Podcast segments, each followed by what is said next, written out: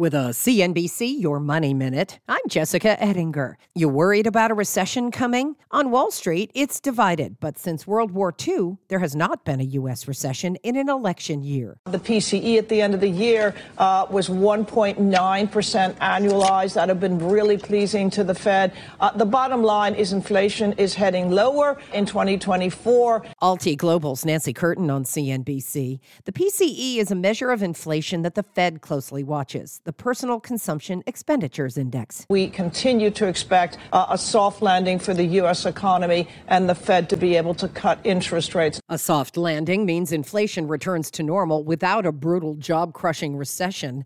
In December, the Fed's policymakers collectively forecast they'll cut interest rates three times this year, but that, of course, is subject to data and to change.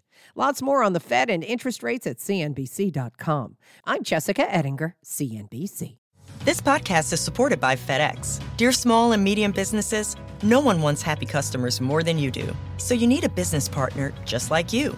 Like FedEx, who understands your passion for serving your customers because they have the same commitment towards you. That's why FedEx offers you picture proof of delivery, packageless and paperless returns, as well as weekend home delivery to 98% of the U.S. on Saturday and 50% on Sunday. See the FedEx service guide for delivery information. What's more, FedEx Ground is faster to more locations than UPS Ground. Trust FedEx for timely deliveries. See what FedEx can do for your business. Absolutely, positively FedEx.